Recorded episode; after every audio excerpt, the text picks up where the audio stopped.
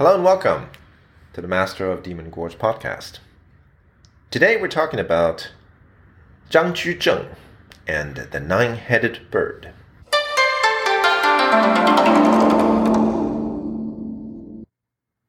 On my father's side, my family traces back to a town named after us in the province of Hubei in central China.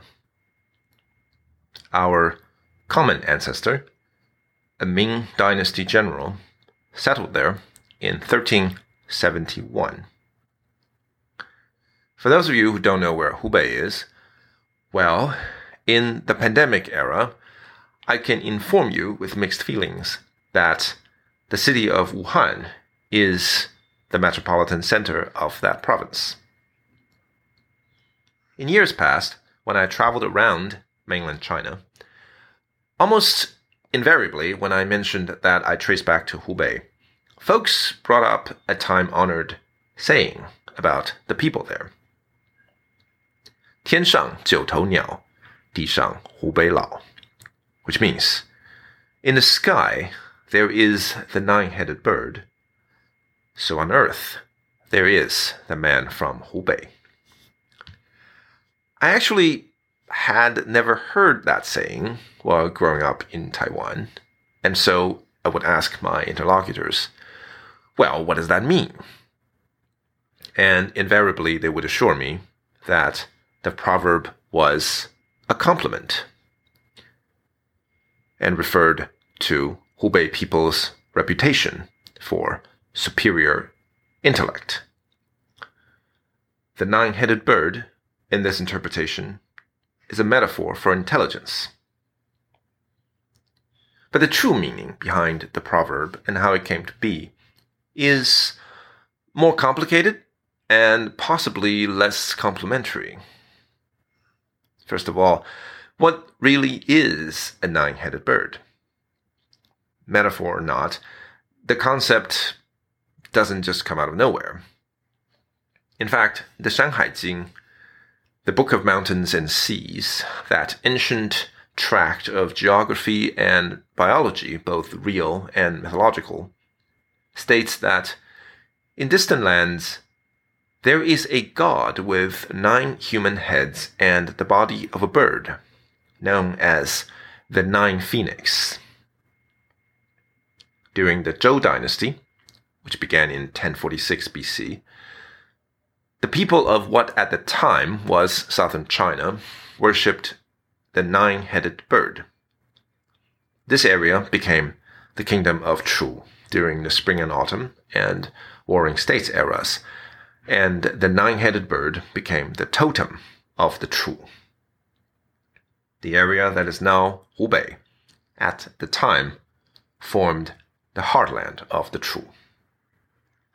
However, at the time, the kingdom of Chu was considered peripheral, and its culture semi-barbarous, compared to the culture of China's center of gravity to its north. So the mainstream culture demoted the nine-headed bird from a deity to a demon. The 6th century author Zhong Ling reported that during his time, in what is now Hubei, families feared the demon bird flying overhead in the darkness of night. Certain versions of the myth of the nine-headed bird said that initially the bird had 10 heads.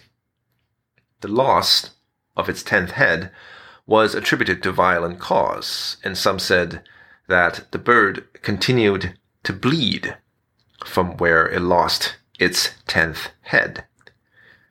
And as a result, it continually needed to suck away human souls to make up for the blood loss. Long story short, the nine-headed bird became an evil omen. At this point, you might be thinking, hell, now it doesn't sound like a compliment at all to compare the people of Hubei to the nine-headed bird. But wait, there is more. We find the actual origin of the proverb in the 16th century during the Ming Dynasty, specifically during the reign of Emperor Wanli. And it has to do with a man named Zhang Juzheng. Zhang Juzheng was born into an educated family in 1525 in, you guessed it, Hubei. At only 12 years old, Zhang Juzheng passed the local level of the civil service exam and earned the rank of Xiu Cai. The following year, he sought to pass the provincial exam. During this time, he actually befriended the obviously much older provincial governor who was in charge of the exam. The governor thought he saw great talent in the 13-year-old. But he also felt that too much success too early would, in the end, be bad for the boy. So the governor made sure he failed the provincial exam. A couple of years later, in 1540, the now 15-year-old Zhang Juzheng succeeded at the provincial exam, and in 1547, at 22, he succeeded at the imperial level and earned the rank of Jinshi, which qualified him for high office. During the reigns of Emperors Jia Jing and Mu Zong, Zhang Juzheng steadily rose up the ranks until, in 1567, under Emperor Mu Zong, he became the Minister of Personnel. This was a powerful cabinet position, giving him control over who got what jobs throughout the imperial bureaucracy. Unfortunately, his boss, Emperor Mu Zong, was a sex addict. The Ming Dynasty annals tell us that he was a long-term user of aphrodisiacs and basically had sex all day every day until, in the view of the doctors of the time, he simply wore himself out. And he died after only 5 years of rule in 1572, aged 35. His son, Emperor Shenzong, also known as Wanli, came to the throne. Wanli was only 9 years old at the time and in need of tutelage. His mother, Empress Li, became regent. She, in turn, trusted Zhang Juzheng implicitly and basically gave him control over all the affairs of state. Thus empowered, Zhang Juzheng pushed through a series of much-needed economic and political reforms during the first decade or so of the reign of Wanli. Wanli would ultimately go on to rule for 48 years, and his later years left much to be desired. But these early years under Zhang Juzheng were a kind of Ming Renaissance. He put in a system of performance reviews for officials so as to get rid of non-performing men who took a salary but did nothing for their country. Over time, his policies reduced the headcount of the Ming bureaucracy from some 120,000 men to about 98,000. He put into positions of responsibility capable military officers such as Qi Jiguang, a man we already mentioned in our Wu Peifu episode, and who would go down as a great hero in Chinese history for fighting off Japanese pirates. By this point in the Ming Dynasty, land ownership records often didn't reflect reality, and landowners were able to hide millions of acres of land on which they ought to be paying taxes from government tax inspectors. Zhang Juzheng made a serious effort to rectify this situation, dramatically expanding the Ming regime's tax base and improving its financial position. He instituted a system of document control that must have seemed incredibly annoying and burdensome. All government papers had to be done in triplicates.